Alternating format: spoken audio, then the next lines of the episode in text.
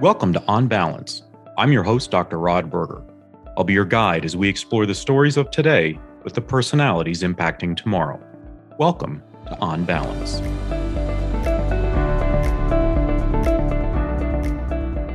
Guilty as charged. Most of you probably think that I have a second home or a primary home in the Nordics and, and primarily in Stockholm because I just have such an affinity for the people there, the innovation, um, and just all the conversations I had. I just I'm, I'm fascinated with what the culture is doing when they think about innovation and education and technology and sustainability.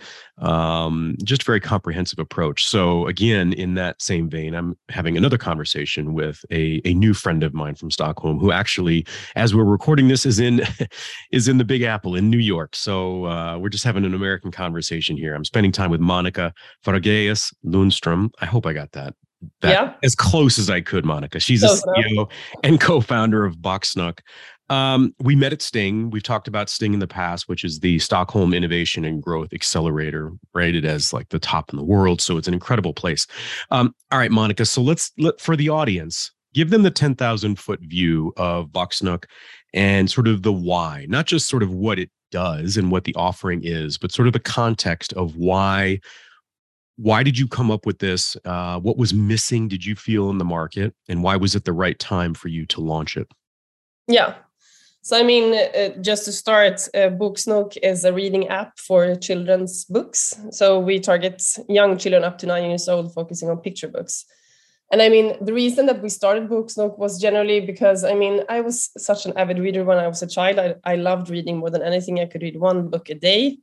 Uh, and just, you know, following the trend with kids today reading less than ever before, for me, uh, is really bothering me. and I really want to be a part of of changing that that aspect since it's so important for developing language and vocabulary and just you know preparing yourself for life. So i mean one part of it was just following the trend and just feeling like something had to be done.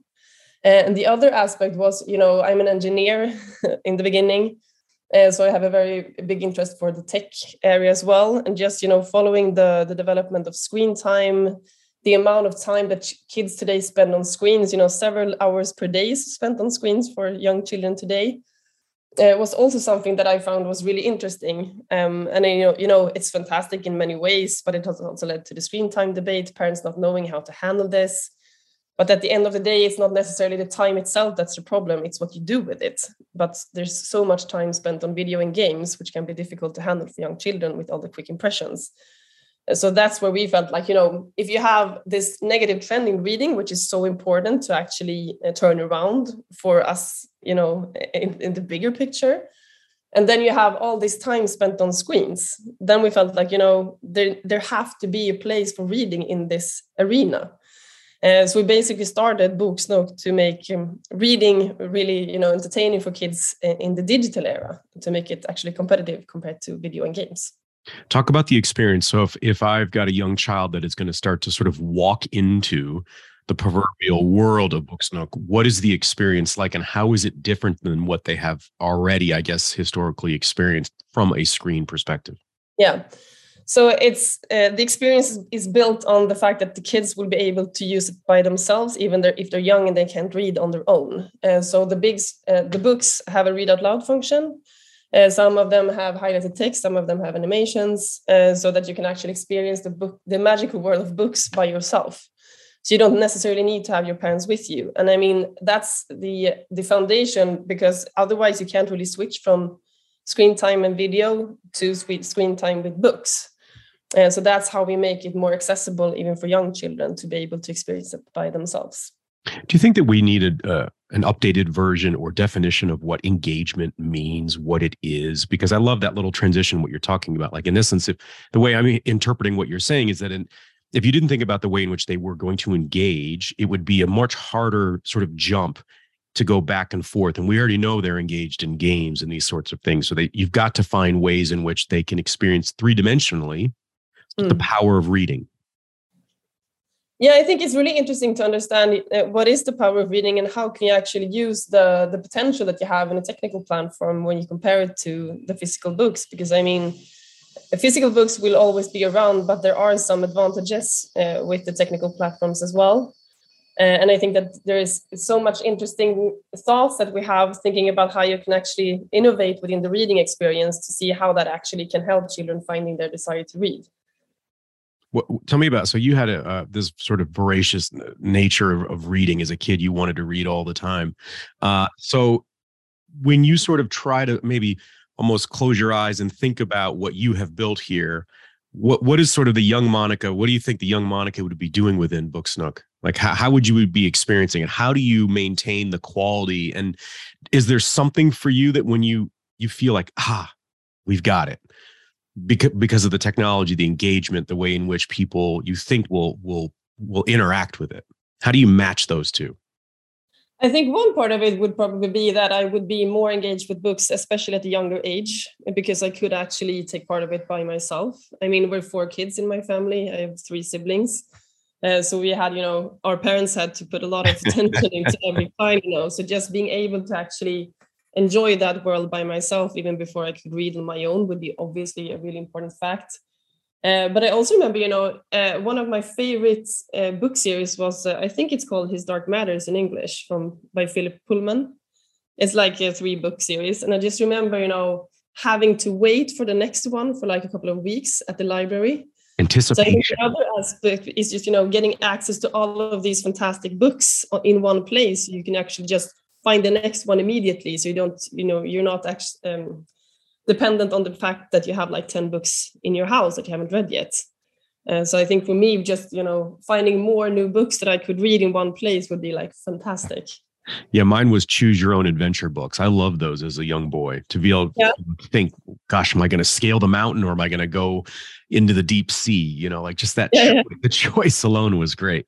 Um, let's talk about sort of the market reaction to what you have built. Tell me a little bit about the competitive landscape and how much education goes into educating the market, the consumer about what it is, and maybe more importantly, what Boksnok is not. Because I think sometimes that's just as important.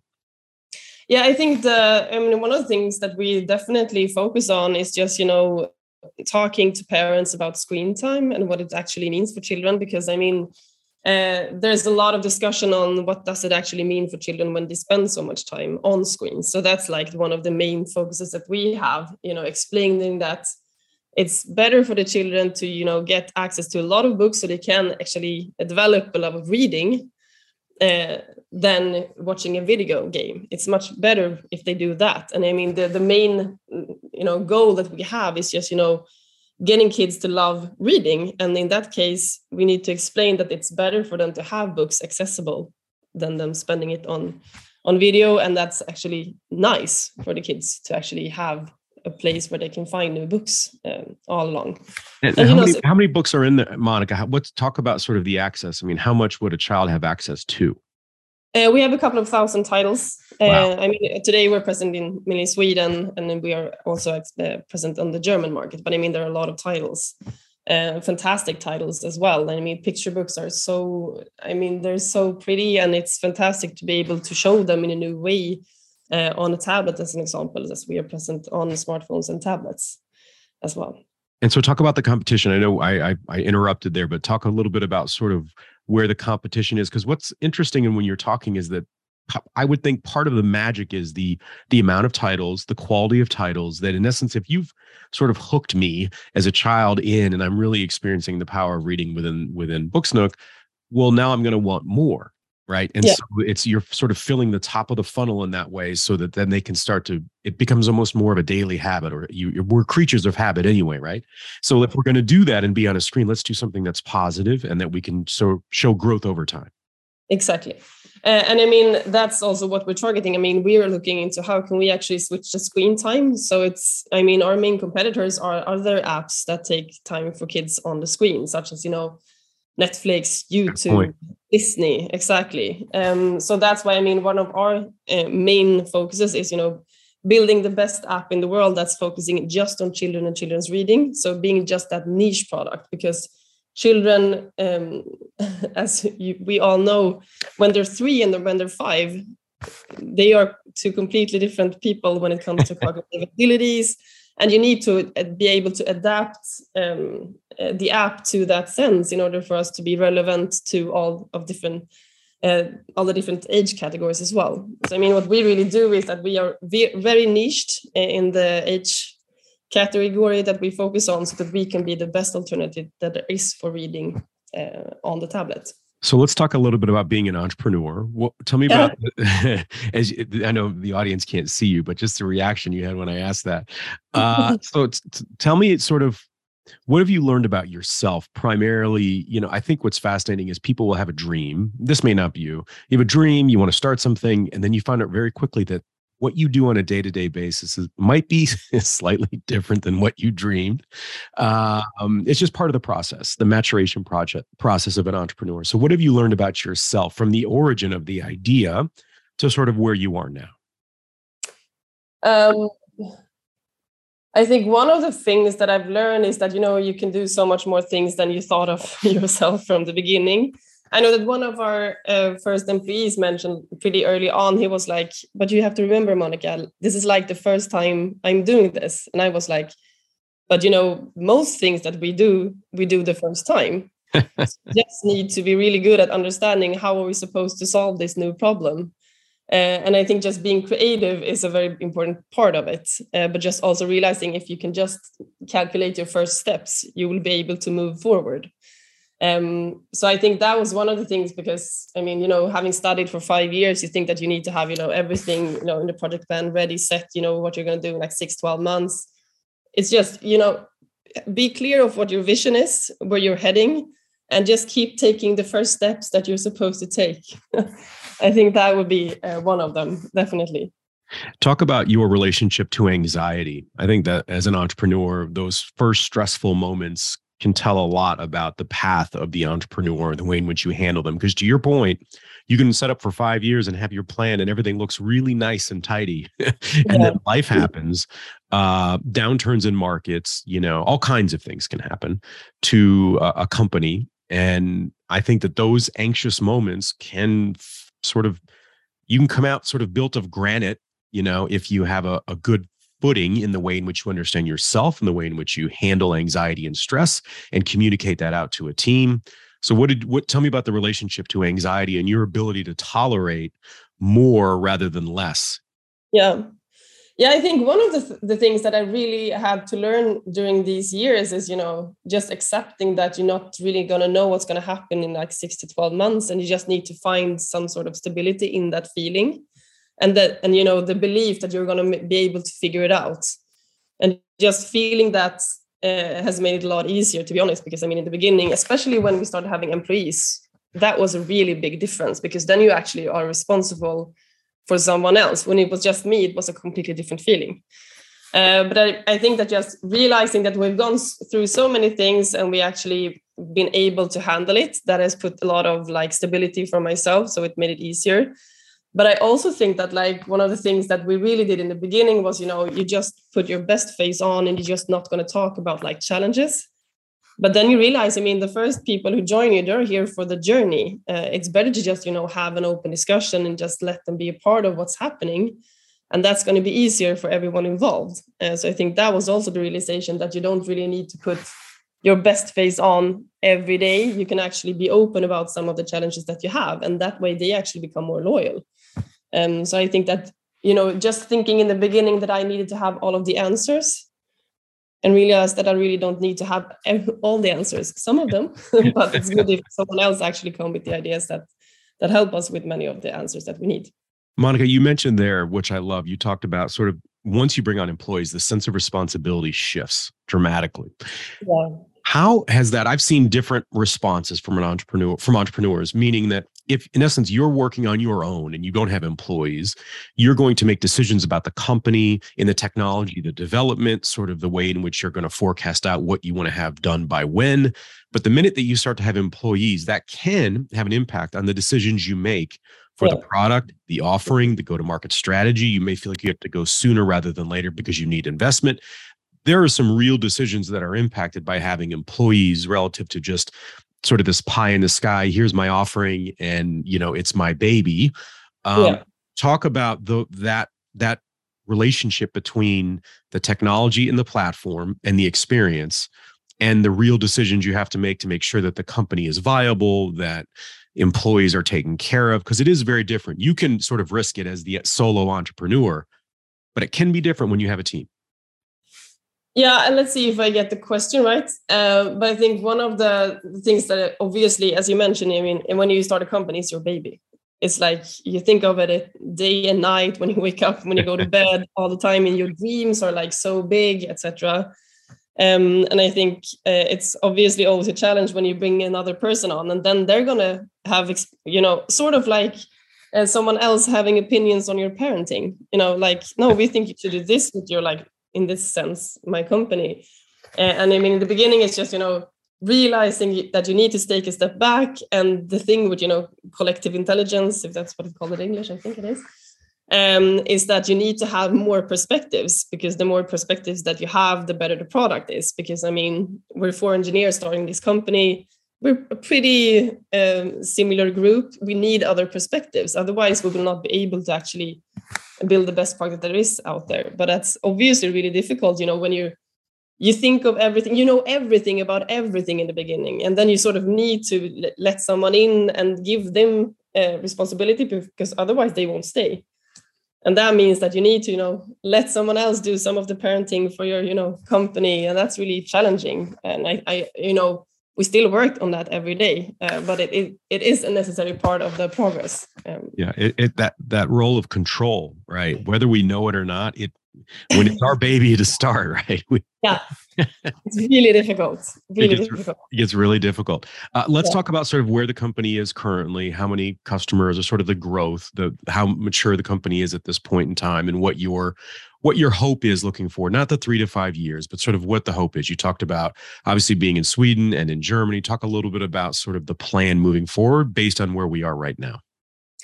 Yeah, but I mean, uh, we launched in Sweden like uh, in the summer of 2020. So uh, we've been focusing mainly on the Swedish market until like six months ago when we launched in Germany. Uh, so the idea is now that we're still focusing on the, the markets that we have, which is the German speaking market and the Swedish markets, um, to, be, to build a, a, good foundation on those markets. But I mean, in the end of the day, what we are dreaming about is making, you know, reading one of the top entertainment forms for kids globally. So of course, we are having really high ambitions when it comes to scaling globally as well.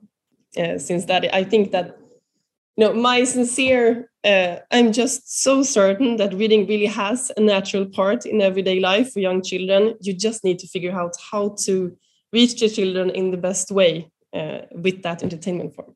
Yeah, there's there's a rhythm to reading. I mean, it really is its own language in that way, and it's wonderful when you see. Hopefully, it's your own children, but it's also children just in general that they themselves want to read. Right? It's not something that's forced upon them, which so many of us have yeah. experienced and that's really one of our like uh, the things that we talk a lot about a lot because it's easy to go you know from uh, reading for pleasure to you know going into education you need to read you need to do these things but i mean we're focusing on you need to find the desire to read from the children themselves because if you force it upon them they will not continue reading but i think like um, if you ever have read a book and you just remember the magical world you experienced within your own head and the fantasy, you know that the time you see the movie version of that book, it's never going to beat the book. And that's, you know, that's like my conviction because it is that strong the the feeling that you get when you actually experience a book in your own mind. Uh, and that's for me uh, is always better than television or video or whatever. And that's what we're really trying to convey. It's the power of our own mind and the creative landscape and canvas that we have uh, we can paint with. To your point i want to make sure people can find you monica and the company. Where should they go on social media um i mean we have uh, do you mean for me or like uh, books wherever however you want people to get connected to you and the company yeah then, then linkedin would be like the perfect uh, place Okay. And then they can also go to the website, which is, uh, do you want to give the, the website? I don't know if there are different iterations based on countries or what would be the best location for the audience. I think it would be for the website. It would be bo- bo- boksnok.se. Boksnok.se. Well, what a pleasure to see you again, Monica. Um, welcome to the U.S. I hope you're enjoying your time. New York in the fall is uh, an amazing experience for for Americans and those across the world to to come and, and spend time walking through Central Park as the leaves change. So I'm oh. jealous. I'm jealous, Monica. we want to thank Monica Ogreas, I tried this. Lundstrom. Yes, She's perfect. the CEO and co-founder of Boksnok. What a pleasure to reconnect with you. Got to meet you at Sting, the uh, Stockholm Innovation and Growth, and just so many great conversations. I encourage people to check out boksnok.se. I'm your host, Dr. Rod Berger. This concludes another chapter of On Balance. Connect with me via LinkedIn, Twitter, and Instagram. I'm Dr. Rod Berger.